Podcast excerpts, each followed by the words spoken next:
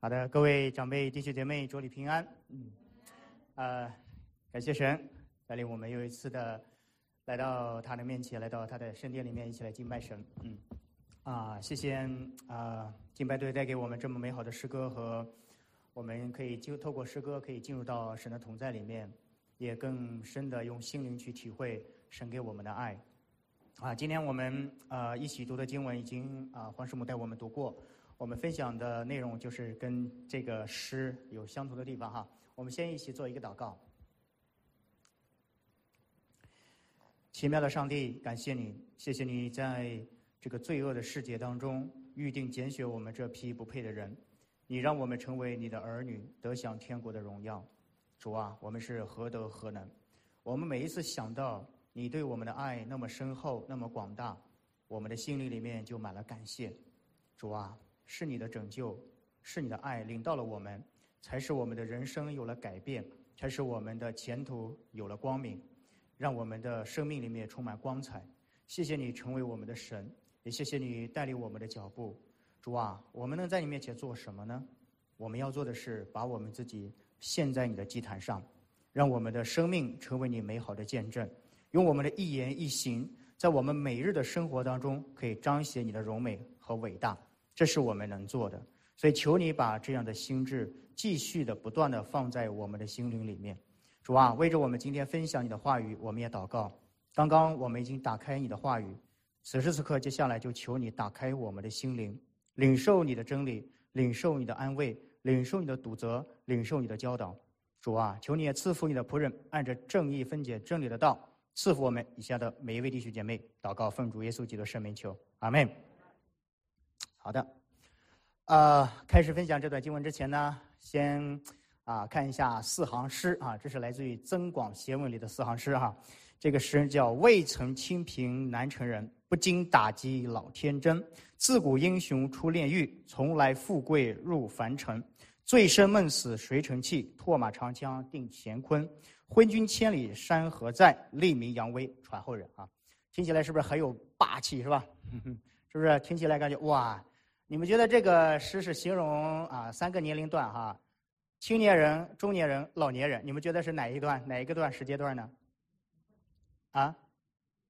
你觉得形容哪一段呢？青年人、中年人、老年人，你觉得这这诗是形容哪一个时间段的人人生经历呢？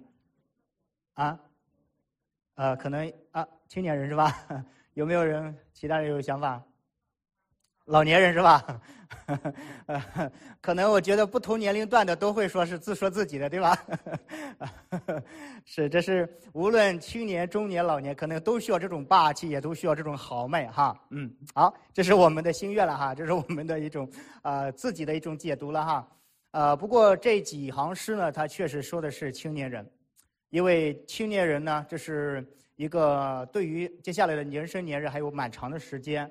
他们在很多的可能有很多的可能性啊！其实我觉得我也不是已经青年，我是已经步入中年了，四十，四十而三十而四十不四十是什么哈啊不惑了对吧哈？但是还在惑着呢哈啊！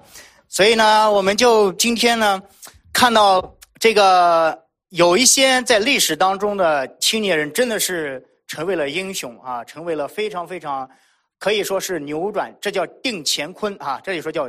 这个拓马扬鞭定乾坤的长枪定乾坤的，定了乾坤哈，天地的书写了上帝历史的人物。今天我们刚刚读的经文就是但以理，就是这么一个人。所以我们接下来就进入了我们今天的经文里面。我要跟大家分享的一个主题叫“自古英雄出少年”啊。上面是说“自古英自古英雄出炼狱”哈，那这个有点太太那个什么了哈。我们用比较阳光一点的一个词，叫“自古英雄出少年”。对于单一类来讲，确实是一个少年。历史记载，哈，嗯，在其他的历史资料记载说，他当时被掳去到巴比伦，大概是十四岁，是青少年阶段。你能想象一下吗？十四岁的一个年轻人，居然有那么大的信仰的定力，哈，这个真的是一个属灵的天国的英雄。好，呃，简单介绍一下《但以理书》这个内容。因为从这周开始，SGV 教会我们就有开始了新年度的讲道的这个系列。现在要分享《但以理书》啊，那这今天是我们第一次分享，所以我们会把这个系列里面做一个简单的概论哈。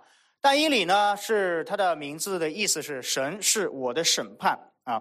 全书的背景呢，这本书主要写自于当时候巴比伦帝国啊第一次攻破耶路撒冷圣城，那时候是主后啊主前六百零五年。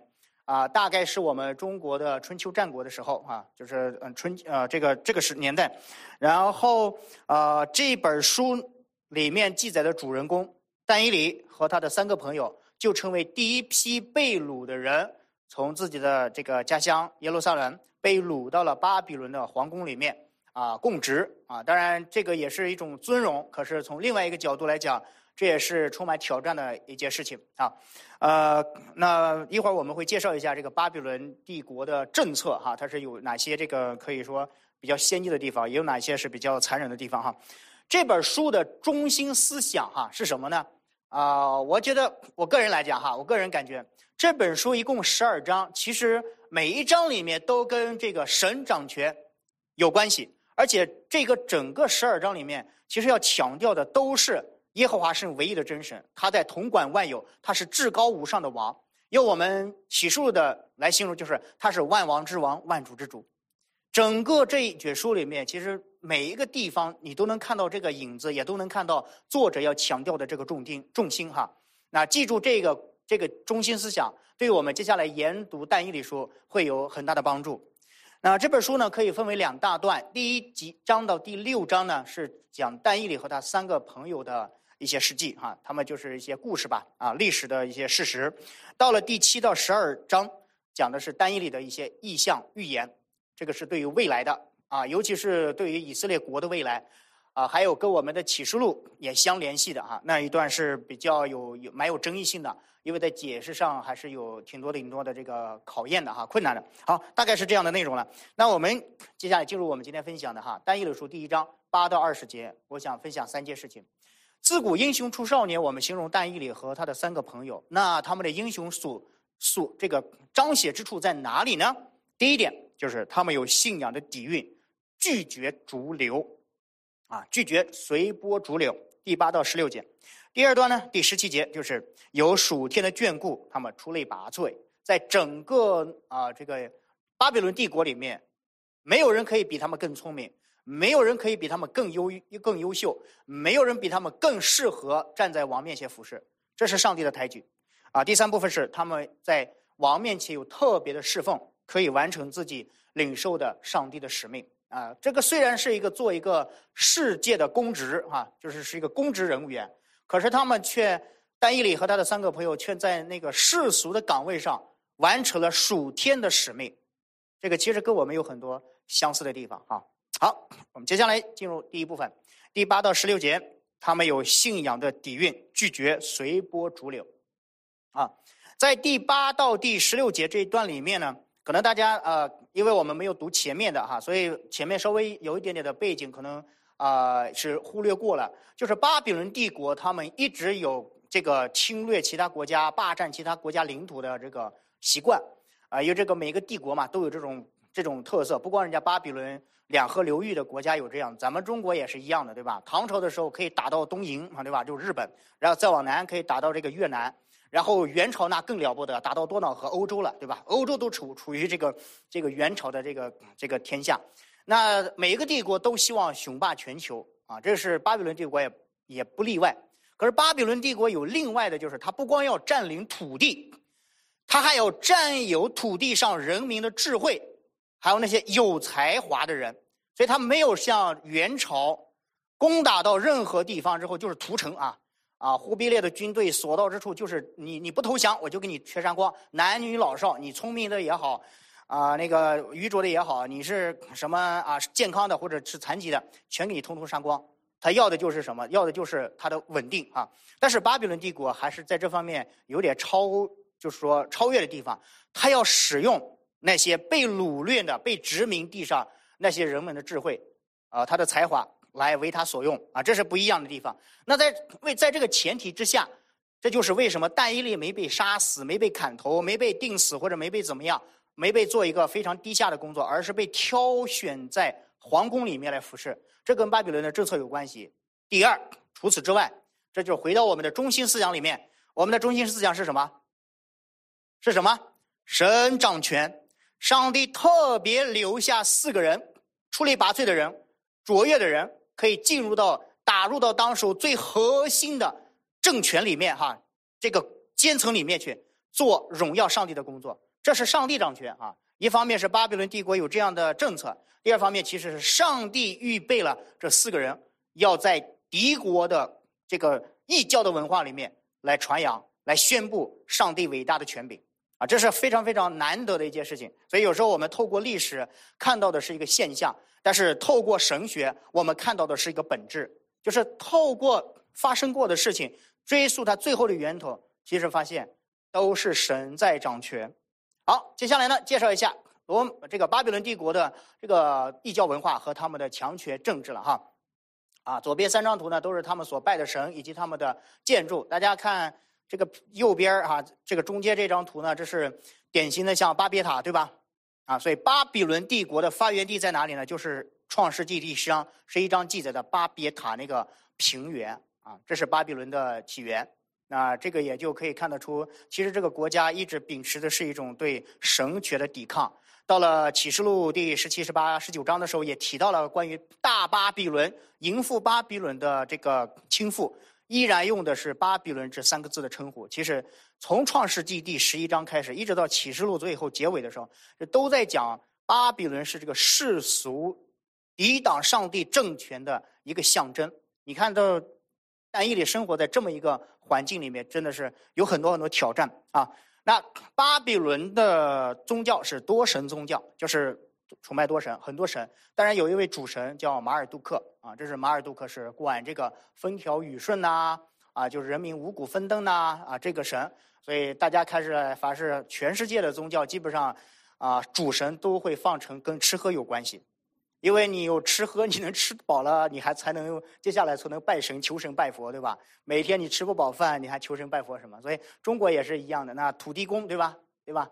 中国一些民间土地公，你虽然别看他小哈，但是呢，老百姓对他可好了，因为 这个是管他每天吃喝的呢哈。所以主神就是马尔杜克，是管这个风调雨顺啊，让大家能吃饱饭的。其他还有很多很多的神了。然后呢，第二个呢，他们有占星术和巫术啊，尤其是这个巫术哈，在公元前两千多年就已经有记载，他们是透过动物的肝脏可以预测你的未来。比如说自己有一只羊或者一头猪，它宰了之后，你把肝脏放到拿到这个，这个这个这个巫师的面前，那个巫师就一会儿念念有词，一会儿透过这个肝脏的形状、那个血管的纹路哈，就给你判定说你个人是凶兆还是吉大吉大利哈。这是不是跟我们中国算卦差不多啊？看你面相，看你印堂发黑，对吧？那就是什么？这是什么？嗯，大凶对吧？是不是啊？对吧？看你天庭饱满，地庭方圆，对吧？啊，也看你红光满面，啊，你这大吉之人，对吧？啊，就就是大部分呢，其实中东的宗教跟我们啊中国这个古古代的一些宗教有很多相似的地方。其次，他们还有解梦哈，就是啊，巴比伦人比较喜欢做梦，透过梦境来寻得神的启示。啊，比如说你要如果梦到了什么狼啊，这个狗啊，那就是不吉利的。如果你梦到了狮子、狐狸啊、猫啊，那就是吉利的，啊，这个中国也有吧，也有这样吧，叫周公什么解梦，对吧？啊，所以你遇到晚上那个那个流血啊，这个可能是什么？这个晚上梦到解钱还是什么哈？那不知道大家有没有有这些梦哈？其实如果你不信主啊，你真的会上这个当，啊，你真的会上这个当。那信了主以后呢，我们就知道了，圣。传道书第五章第七节啊，应该是第五章第七节了。说多言多梦，多有虚幻，对吧？你说的多，你就做梦多，最后你就你就什么都不真实了。最后一句话很重要，你只要敬畏耶和华。所以呢，做什么梦不重要啊。你说我做了一个梦，很很很恐怖噩梦啊。如果敬畏耶和华也没关系啊。这是我在这叫讲一下，就是说还不一样的地方。接下来呢，他们对于这个殖民地呢，有一些同化和弱民的手段，就是从内到外吧，啊，举例子，从宗教上来弱化你，来让你外邦人跟我一样哈，来信仰我的宗教，改了你的宗教。那第二呢，就是透过语言，你看但伊利和三个朋友学习的就是他们当时的这个古晋啊，古代巴比伦的一些语言啊，阿卡德文呐、亚兰文呐啊等等这些都有。啊，第三个呢是，通过习俗就是吃饭，透过一个吃饭，这就是今天但以里做的这个事情。但以理拒绝使用王所派过来的这个叫御膳，对吧？对不对？这叫御膳了哈。那为什么拒绝呢？因为这个是跟他的信仰、跟上帝的律法是有违背的。那他不能接受这样一个童话，所以他是透过现象看本质啊。这是但以理。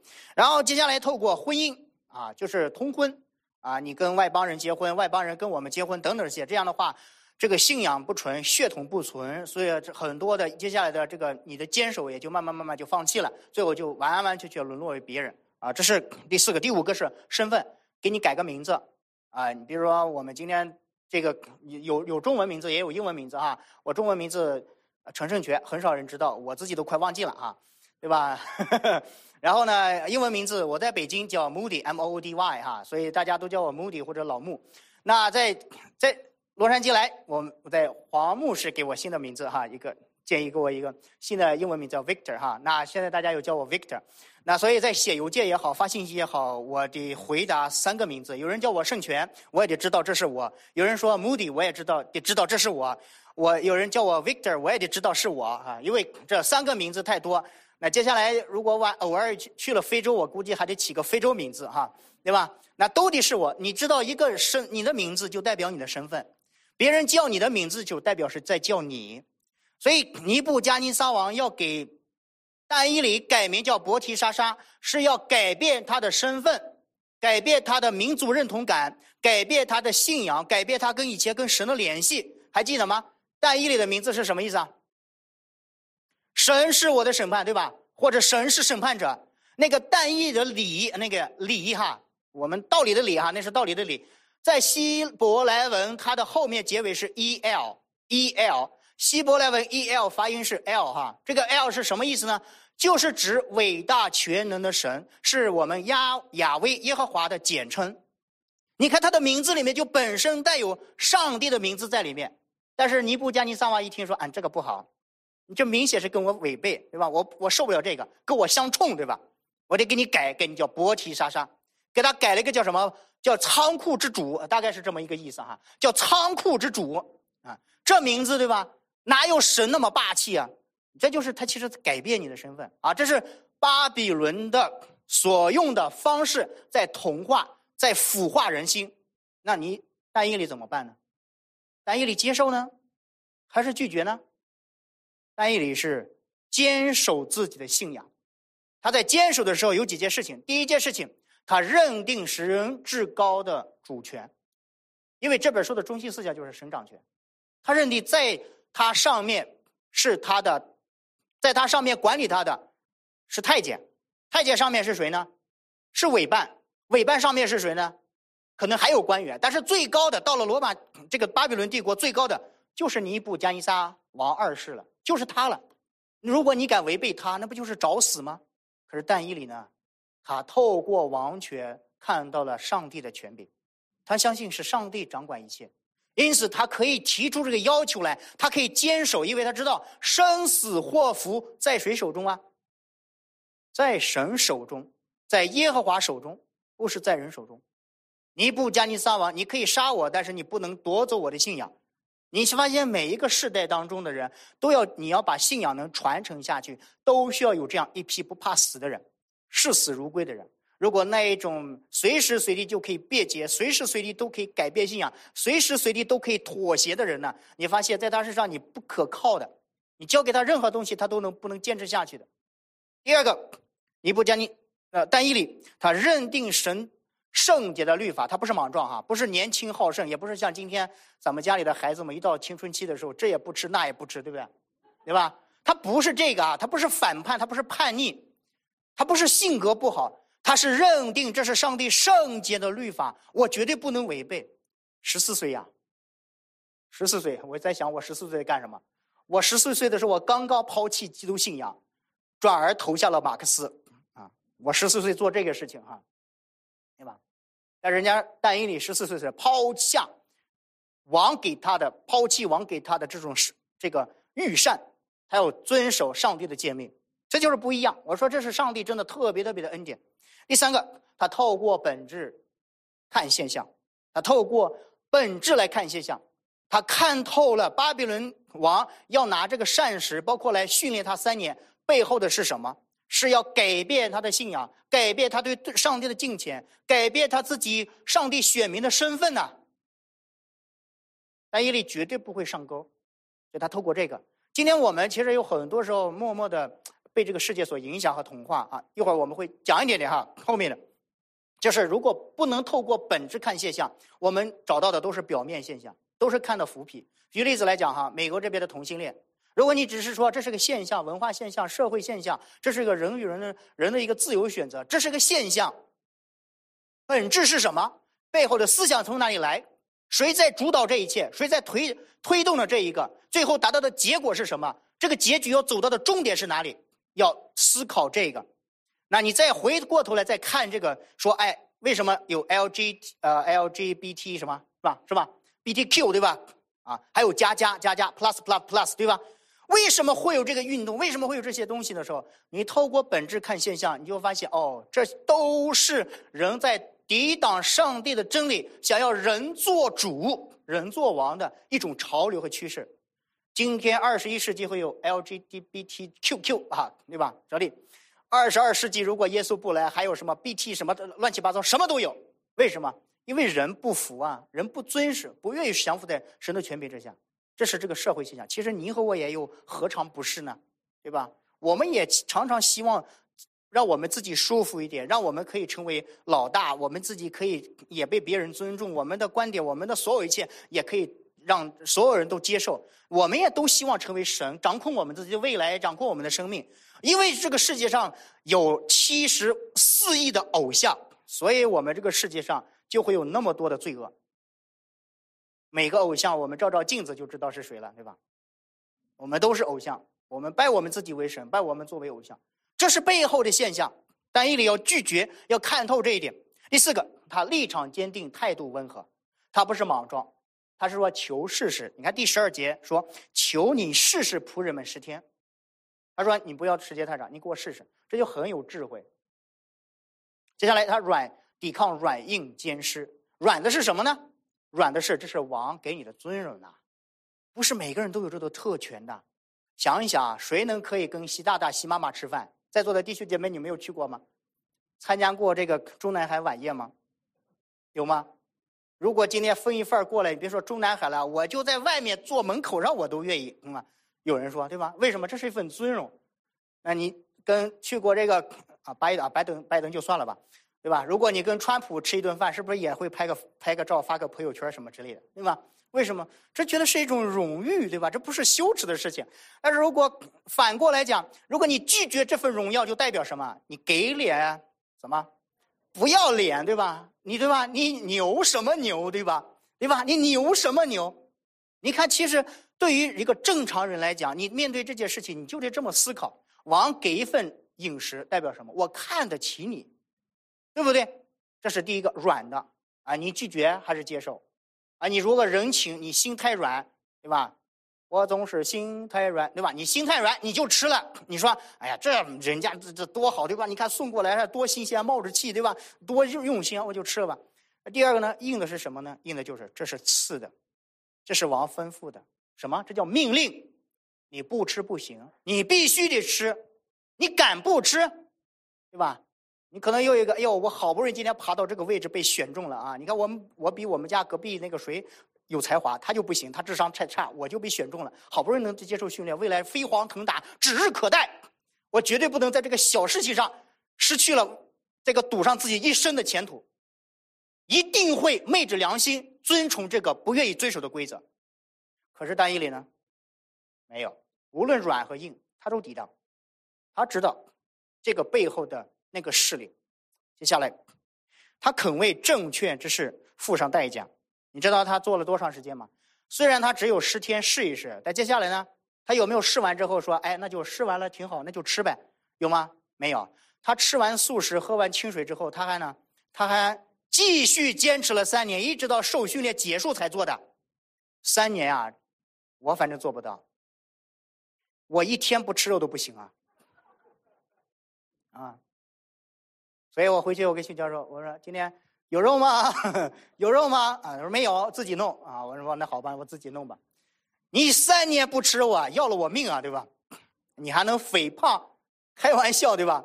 所以今天在 YouTube 上你随便搜吧，现在还有蛋一里餐，减肥餐，蛋一里减肥餐，就是吃素的，然后吃吃吃植物，不加任何的动物脂肪的啊。不吃这些的，姊妹们可以去看一看哈，啊，但是不要，我不卖广告哈。三年的时间，他要为他自己选择付上代价，中间不能有反悔。所以，什么叫坚守？不是刚开始坚守，最后结尾就不坚守，这不叫坚守。坚守就是你一开始知道是正确的，我就要一直坚持下去，无论多少人不做，多少人拒绝，多少人反悔，我都坚持到底。好在他跟三个朋友。都坚持到底了。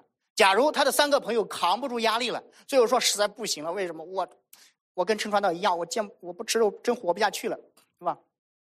他们三个妥协了，但伊犁要不要坚持啊？要坚持。弟兄姐妹们，你可能从信主那一天也遇到过非常好的同心的朋友伙伴，属灵上的追求，有的呢一直陪伴在你我身边走到今天，一直都是主内的好兄弟好姐妹，有的呢可能走着走着半路呢就丢了。也可能是你丢了，也可能是我丢了，反正我们有的人就坚持不下去，很可惜。但今天无论谁丢了，你跟神，我跟神，我们这个关系不能丢，阿门吗？无论谁丢了，走丢了，无论他以前多么热忱，他多么激动，他说我要为主而活，为主而死，最后他两年以后他就不走了，他就丢了，不知道消失了。但是你和我不要把眼睛定睛在那个丢的人身上，要定睛在我们万军之耶和华身上。这是我们的坚守，正确之事要坚持到底。接下来第七个，他经历特别的眷顾，上帝让他吃的白白胖胖，不缺营养啊。你就不吃肉的话，他会缺吃缺那个肉蛋白，对吧？没关系，上帝可以补充。为什么以色列人四十年吃马拿，没有见过除了鹌鹑，没有吃过其他的东西，照样没有营养不良。照样没有婴儿出来有唐氏综合症的，你相信吗？你相信吗？四十年马拿，以色列人吃的淡薄，但是上帝的神迹护理他们，让他们四十年中间没有任何一个人因为营养不良、缺钙、缺 A、B、C、D 的，缺维生素 A、B、C、D 的哈，对吧，哈文？上帝特别特别的，这是上帝特别的神迹呀！啊，所以丹尼里身上也是经历了。今天在我们的生生命当中，在我们的生活的。大环境里面，其实真的有很多无形的力量，你看不见的。这种透过电影、透过传媒、透过报纸、透过小视频、透过啊教育、透过文章、透过书籍、透过在 YouTube 上博主传递的一些思想，或者是我们道听旁途说的一些思想，都在影响着我们，控制着我们的大脑、我们的潜意识以及我们深层次的价值观，甚至我们对神的概念。都会在这个世界上，你可以听到好多好多种。两百年前是没有这么多思想的。两百年前的人是很单纯的，上帝就是上帝，教会就是教会，男就是男，女就是女。现在呢，两百年后你都不知道女是不是女，男是男，都不敢说人家是不是男，是不是女了，因为他都不知道自己是男是女。为什么呢？因为这些罪恶的东西，一旦没有任何界限。去辖制它、管控它的时候，就会漫无目的的增长、蔓延、猖狂。那再加上有些人别有用心的人在撒旦的推动之下去宣传的话，那就是更是变本加厉了。今天我们所面对的一些在你我身边一些隐隐藏着的一些危害是物质主义，就是金钱为上吧。简单来讲，就是什么都是钱，什么都是房子要大，钱要多，一后面挂的零多一点。啊，一后面要多一点，多一点零，啊，越多越好。然后呢，所有的一切都是以你的你能看得见的、摸得着的东西来衡量你的成功，衡量你的价值，衡量你的这个人生命的这个宝贵程度。这叫物质主义，还有虚无主义，什么都不重要，什么神、什么信仰、什么这个、什么人伦道德、什么人际关系、什么夫妻关系都不重要。所以，这种特别悲观的思想。叔本华讲过一句话，叫“人活着就是为了死”。你仔细听听这句话，是不是也蛮有道理的？对不对？人活着就是为了死，但是我跟你讲，他的道理是偏理、歪理。为什么？因为他只讲结论，不讲过程。人活着不是为了死，人活着是为了荣耀神，然后死去，对吧？死是因为我们犯罪的结果，人人都有意思，这是上帝的命定，但是它不是最终极的目的。说不话太悲观了，以至于影响了今天一些悲观主义者，也影响了一些太乐观人，觉得啊，及时行乐吧，反正要死吧，活着行乐最重要，所以就有享乐主义，还有解构主义，就是把我们以前认定的那些定义、名词、说法、定义啊，那那些观点全部给你改变，重新定义一番。其实你你仔细看哈，比如说女人和男人定义，或者是这这个最简单的这个事情，其实你如果划分呢，也能划分在这个解构主义里面，因为他对男的定义他有重新的解读，他对女的定义他有重新的，他问婚姻他有重新的解读，他对爸爸妈妈有重新解读，他对家庭有婚重新的解读，所以这个时候你会发现在他那里什么都是有利的，因为他在解构主义里面。接下来除此之外还有什么？多神论、泛神论，有人呢，中国人就是希望多多益善，拜的神越多，对吧？烧的香多，但是也不，我经常说烧的香多，接下来呢，招的鬼多。你你以为啊，借庙就进，借佛就叩，然后呢，借道观就进去，你以为这好吗？中国人就希望多多益善，为什么？因为中国的神可以管中国的事儿，因为有时差；西方的神可以管西方，因为那边管着。所以，尤其是在做中外中外贸易的时候，对吧？能搞得定中国这边的事儿，不一定能搞得定外国，所以必须得两边都得拜，两在两边不能得罪，对吧？所以礼拜一去道观，礼拜二去佛教，礼拜三到清真寺，礼拜四去天主教，礼拜五去基督教，礼拜六去东正教，礼拜天休息去玩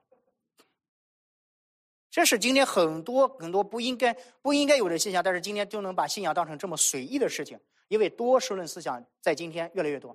两个世纪过去之后，都是无神论，大部分都是无神论占主导思想。但是接下来，啊，接下来你大家你会看到，现在不是无神论占思想，是灵界的力量越来越占主导。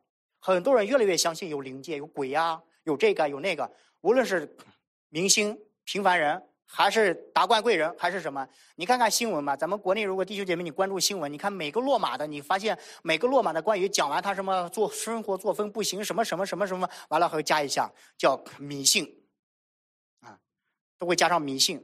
那不是那不是坚定的无产主义这个革命战士吗？为什么会有迷信呢？你发现人呐，他都需要拜神，所以接下来的事件你会看到越来越魔鬼多的兴风作浪的邪灵的事情会发生。这个时候，基督徒一定要小心，不要说：“哎呀，人家能行神迹，人家那里让病好了，人家那里有这个神迹，有那个神迹发生，就觉得那就是真理。”魔鬼也可以装作光明的天使，行神迹，顶替上帝。这需要我们去思考，需要去谨慎。最后一个就是关于星际这个这个元宇宙哈，这个新的新的一个一个这个概念。但这个东西呢，确实也有很多的危害。你不要看嘛，现在已经慢慢就发现出，因为人不愿意活在真实里面，需要活在虚拟的里面。你在世界上活着的时候是一个很狼狈的人，但你在虚拟的空间里面，你可以装的自己非常非常完美。你可以做的非常非常的高尚，你也可以拥有自己的土地，有自己的这个有自己的这个生意，有什么？但是你一下拿下这副眼镜来，你立一离开电脑屏幕，你立刻打回原形。这种人格现实和虚拟之间的这种切换，最后最后弄的是，一定人会精神崩溃、精神分裂，因为他在虚拟的里面，他觉得他活得太好了，他一睁开眼睛，发现自己活得太惨了，就只能是接受不了，所以。活在元宇宙里面的人，我觉得他们的寿数不会更长，只会更短。啊，这是我们今天生活这个世界，我们需要为我们这个世界了解这个世界正在发生什么。单一里的时代是那个时代，我们今天所处的是这样的时代，应该如何去理解它、明白啊、分析它？接下来我们基督徒怎么做呢？我想有借着耶稣基督给我们的教导：如果有人跟从我，就当舍己，天天背起他的十字架来跟从我。这对我们来讲是。很重要的一个提醒就是，我要背起十字架来跟从主。在中国，背起十字架跟从主，可能意味着要因为信仰的缘故被询问、被拿身份证，可能要被罚款。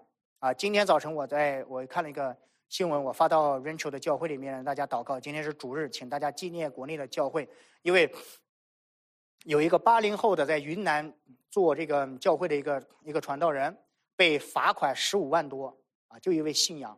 啊，然后呢，必须交款，你不交款的话，我能能想象一下，在在这种管控的条件之下，你是不可能能逃过这笔罚款的哈。那在这是在中国了啊，在朝鲜也差不多，在叙利亚或者在阿富汗差不多。但是在美国的基督徒来讲，我觉得我们今天背起十字架就代表是什么？我觉得那个两个字很重要：舍己，舍去自己，定死老我，我的欲望，我的享受，我的快乐，我的追求，我的梦想。因为我们这个环境太宽松了，我们这个环境太好了，我们这个环境太自由了，以至于让我们心有所想就能到达地方。但是这个时候也恰恰是撒旦给我们试探，让我们让我们越来越放松警惕，不再接受信仰道路的一个试一个一个陷阱。所以，真的我们需要来舍弃我们自己。有时候我们说跟随主，舍己舍己，怎么舍己呢？有人说主啊，我愿意服侍你，我愿意爱你，我愿意跟随你到底，我愿意背起十字架跟随你。除非我不需要舍弃我自己，主啊，我愿意爱你，我愿意顺服你的话语。除非那个人先改变，主啊，我愿意为你而活，一辈子不改变。除非你不要拿走我想心爱的东西。我们给主设定了好多除非，除非，除非就是例外啊，对吧？啊，I love you，对吧？但是。这个怎么样？怎么样？你加上很多要求，最后我们就发现没有办法去跟随主。那我今天给大家三个建议。第一个建议，我们需要真实的认识耶稣，不是假的，不是虚，不是虚的，不是随随便便，不是糊里糊涂的。所以，如果你我的信仰非常真实，我相信不需要我们今天传道人将我们同工在讲台上一而再、再而三的呼吁大家，一定要抵挡世俗的潮流，一定要敬畏神，一定要在生活的生命的方方面面去荣耀神。因为你心里有圣灵，你认识耶稣，你跟耶稣建立关系。传道人是个提醒，我们传道人是个提醒，我们不是一个最后的负责人，负责我们每个人的是上帝。如果跟耶稣没有关系，对不起，无论传道人在身边，你就每天身边拉个传道人也没有用，照样为拉斯维加斯跑，对吧？对吧？当然不是做别的，赌博，对吧？你照样可能去做别的事情。今天我们需要跟耶稣建立关系。第二。我们学习圣经，且要持久的学习，不要放弃神的真理，因为只有神的真理才能更新我们的心灵，分析剖析这个世界，带给我们永恒的盼望。是只有神的真理可以做到。你看哪一种书，你上哪一个 YouTube，或者是什么书籍，或者是文章，或者是参加什么学校的培训，都没有神的真话、神的话语的真理来的有效，来的扎心。第三个，攻克己身。要坚持信仰走到底，我特别是也是呼吁第一次来到我们教会的啊朋友啊弟兄姐妹，如果您之前是没有来到教会或第一次来参加，我希望不会吓着您哈。哎通常来讲，我们做信仰的决定是一次决定永不收回的一个决定，这叫真信仰。如果说信仰的事情是我可以今天先选择这个，明天可以选择那个的话，那可能我们还需要慢慢的再探讨一下。我希望的是，你和我做的信仰的决定是一次做的决定。永远不会再收回。我们跟随主，要跟随主走到底，不会有三三心二意，不会有半途而废。这是第一点，我能讲的多一点。那接下来的内容我就比较快一点了哈。呃，有数天的眷顾，他们出力拔拔萃。你看第十节记载他们的时候，他们受了很多的训练。呃，但以里受过的训练呢，这个啊，这个资料摘自于引自于这个圣经综合解读哈里面的解读里面，他说。呃，推测哈，但伊里可能当时他们三个人受了什么样的训练？天文、法律、农业、建筑、管理、亚兰文、阿卡德文、文学、数学、占星术等等这些，你看这是不是已经是个博士了，对吧？真的，这些人培养出来都是博士。你想，上帝为什么要在异教的文化里面让他们学习这么多呢？这就是孟子也说：“天将大私，天将大任于斯人也，对吧？”这些苦其心志，劳其骨，饿其体肤，其肤来其所为，所以动心忍性，真的其所不能，对吧？上帝使用他，上帝训练他，就是为了让他站在别人所不能完成的那个岗位上去做超常人所做的荣耀神的工作。但伊里完成了吗？完成了。他作为七朝元老，真的顺利的完成了，啊，受了这些训练。所以我也再多讲一句：今天弟兄姐妹们。我们不要小看今天这个知识和教育。今天撒旦透过教育界影响人，这是最好的、最简单的一个途径，因为他从小你看教育对吧？加州已经从小教育你的性观念，你等到他二十岁你再纠纠正过来的时候，对不起，他从一上小学他就开始教了。为什么他教呢？因为他知道，教育从娃娃抓起嘛，知道吗？这是中国一直的喊的口号嘛。所以升红旗、戴红领巾、唱国歌，对吧？从哪抓起呢？你不能从八十岁抓起，八十岁他糊涂了，对吧？得八岁以前就抓紧。我们不要失去教育的机会，我们不要失去自己受教育的，尤其是受真理教育的机会，也不要失去我们去用真理去教育别人的机会。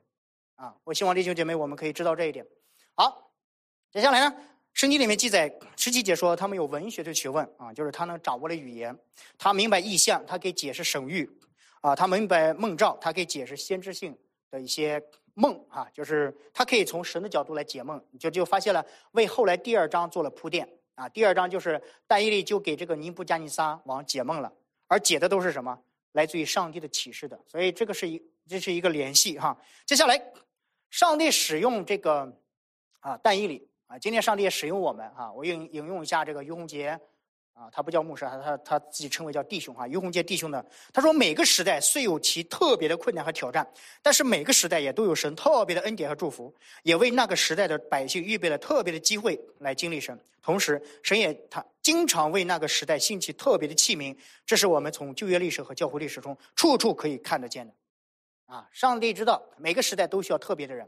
一代过去，一代又来，唯有神和真理永远长存。所以，接下来上帝就会在每个世代当中要兴起那些传扬他和见证他真理的人，因为只有神和真理亘古不变。朝代都会过去，上帝抬举但以理，上帝也使用但以理彰显他的伟大。上帝同样也使用但以理完成了那超乎常人所能完成的工作。今天在我们的教会历史上。包括在这个世界的世俗文化里面，其实都兴起了很多的人，啊，这张图是啊，这些人啊啊，你能看到的是奥古斯丁也好啊，耶柔米也好，加尔文也好，这个马丁路德也好，还有牛顿啊，还有这个啊列夫托尔斯泰，包括这个啊啊贝多芬，还有这个米开朗基罗等等，包括你再往后看的话，你会看到这个啊孙中山，啊林书豪啊等等这些。啊，还有约翰牛顿写的这个《奇异恩典》那个首歌的这个，还有宋尚杰，还有蔡少芬哈等等这些，我举了很多，不光是信仰教会里面的人哈，就是学术界的、政治界的、体育界的、文艺界的，还有这个音乐的哈等等方面，你会看到各行各业上帝都兴起他的仆人完成他的使命。今天上帝也兴起你和我，我想未来的 PPT 上可以把我们的名字加上哈，后人了啊，后人了，当然。不要我们自己加自己的图片，有点这个盲婆卖瓜了哈。希望五十年后，我们的后人站在讲台上，在 STV 讲道的时候，也把我们的名字可以放在上面，说啊，这些人服侍了他们那一代的人，他们睡了，但是他们却留给了那世代上帝的祝福，这是我们的追求。阿门。有三个属灵的教训，基督徒我们都应当预备自己成为一个侍奉者。先从肯开始，神的工作必定有神的供应。第三，不要轻忽神在过去给的每一次的训练，因为每一次训练都是一次的装备，好的坏的都要从这个角度理解。因为神怎么样掌权？既然神掌权，我就相信大小事情、好事坏事都能对我有益处。保罗说：“万事都互相效力，叫爱神的人得益处。”人际关系好可以训练我。人际关系不好也可以训练我，我们都可以学习过程。我有钱，我可以学习功课；我缺钱、贫穷，我也可以学习功课，因为我知道神掌权。第四，先蒙福后祝福。我们先要成为蒙祝福的人，才能成为传祝福的人。希望神在我们的身上的恩典越来越多的时候，我们也不要成为节流的人，能把恩典祝福传给更多的人。第三。有特别的侍奉，完成使命。第十八到二十节，这里讲哈。本来是想叫李尚书的了，后面感觉加一个“不”字，它就有点谐音，是礼部尚书的感觉，蛮特别的，所以说就取这个名字了。当时起这个名字的时候，全家都不认可，我们偷偷的取，然后也没有给他们看。广告就忽略了哈啊！这个爸爸哈，台州浙江台州有个爸爸给他的儿子起名字叫李。本来要起名叫李尚书，后来叫李尚书，李尚书，哎，不如加个“不”字儿吧。叫礼部尚书。礼部尚书，礼部尚书，最后就礼部尚书。哇，你知道礼部尚书是在帝王那里是几几品官员吗？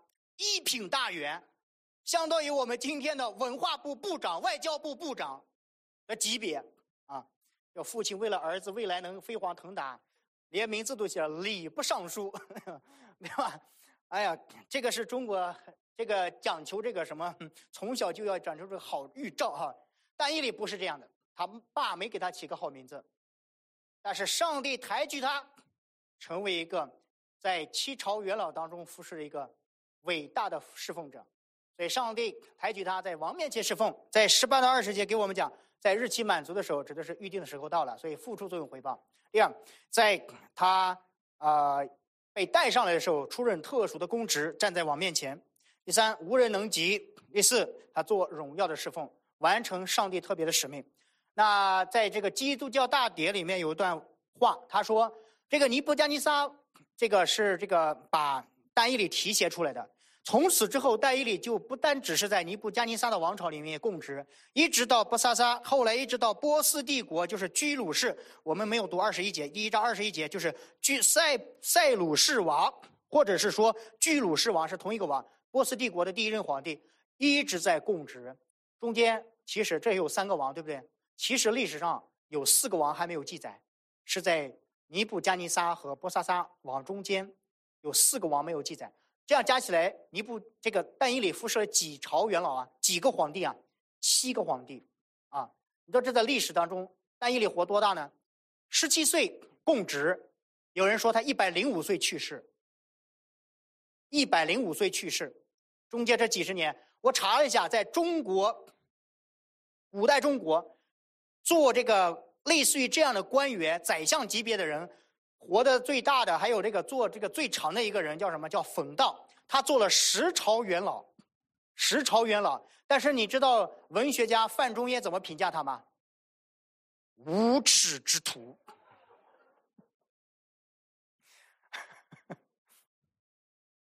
为什么？你想想，他能做十朝元老，那他是不得左右逢源呐？借人说人话，借鬼说鬼话。他才能保持住他的位置。但伊里是这样子的吗？不是，我们恰恰看到的是什么？他跟王硬扛，他他对，他跟王提出的命令，他反对，他拒绝，这是他的信仰。最后他年老的时候，没有人可以找到他把柄，最后只能从他祷告上找把柄，对吧？上帝使用他，最后他成就了伟大的工作。我想在最后结尾的时候，用两节经文来作为我们的鼓励。罗马上书第十四章第七到第八节，说：“我们没有一个人为自己死，也没有一个人为自己活。我们若活着，是为主而活；若死了，是为主而死。所以，我们或活或死，总是主的人。求主帮助我们，把我们的生命交给神。你和我的才干不一定跟别人一样高，不一定比得过但以理，但是您和我的神却是同一位神呐，对吧？上帝可以借着你和我的岗位去荣耀神，关键在于你肯不肯。”关键在于你肯不肯，求主帮助我们。最后一段啊，用两节经文，主耶稣基督在啊但以理书第十二章十三节说：“你且去等候结局，因为你必安歇。到了末期，你必起来享受你的福分。”约翰福音十二章十二十六节：“若有人服侍我，就当跟从我；我在哪里，服侍我的人也在哪里。若有人服侍我，我父必尊重他。”我想用这两节经文作为但以理的书，但以理的一个人生的一个简单的这里的一个总结。当然，接下来我们还有很长时段时间继续来学习但以理。再从这个地方给我们看，人开始的时候人家是怎样的敬虔，结尾的时候又是怎样的蒙福。上帝说：“你必享受你的福分。”这叫晚节保住了啊，晚节保住了。盼望我们今天可以敬畏神，服侍神，最后我们蒙受神的祝福，而且。我们得享上帝将来的荣耀，就是我们被神尊重。将来见主面的时候，我们可以得着上帝的称赞。阿门。啊，求主祝福我们大家。好，我们时间交给敬拜队哈。抱歉，今天又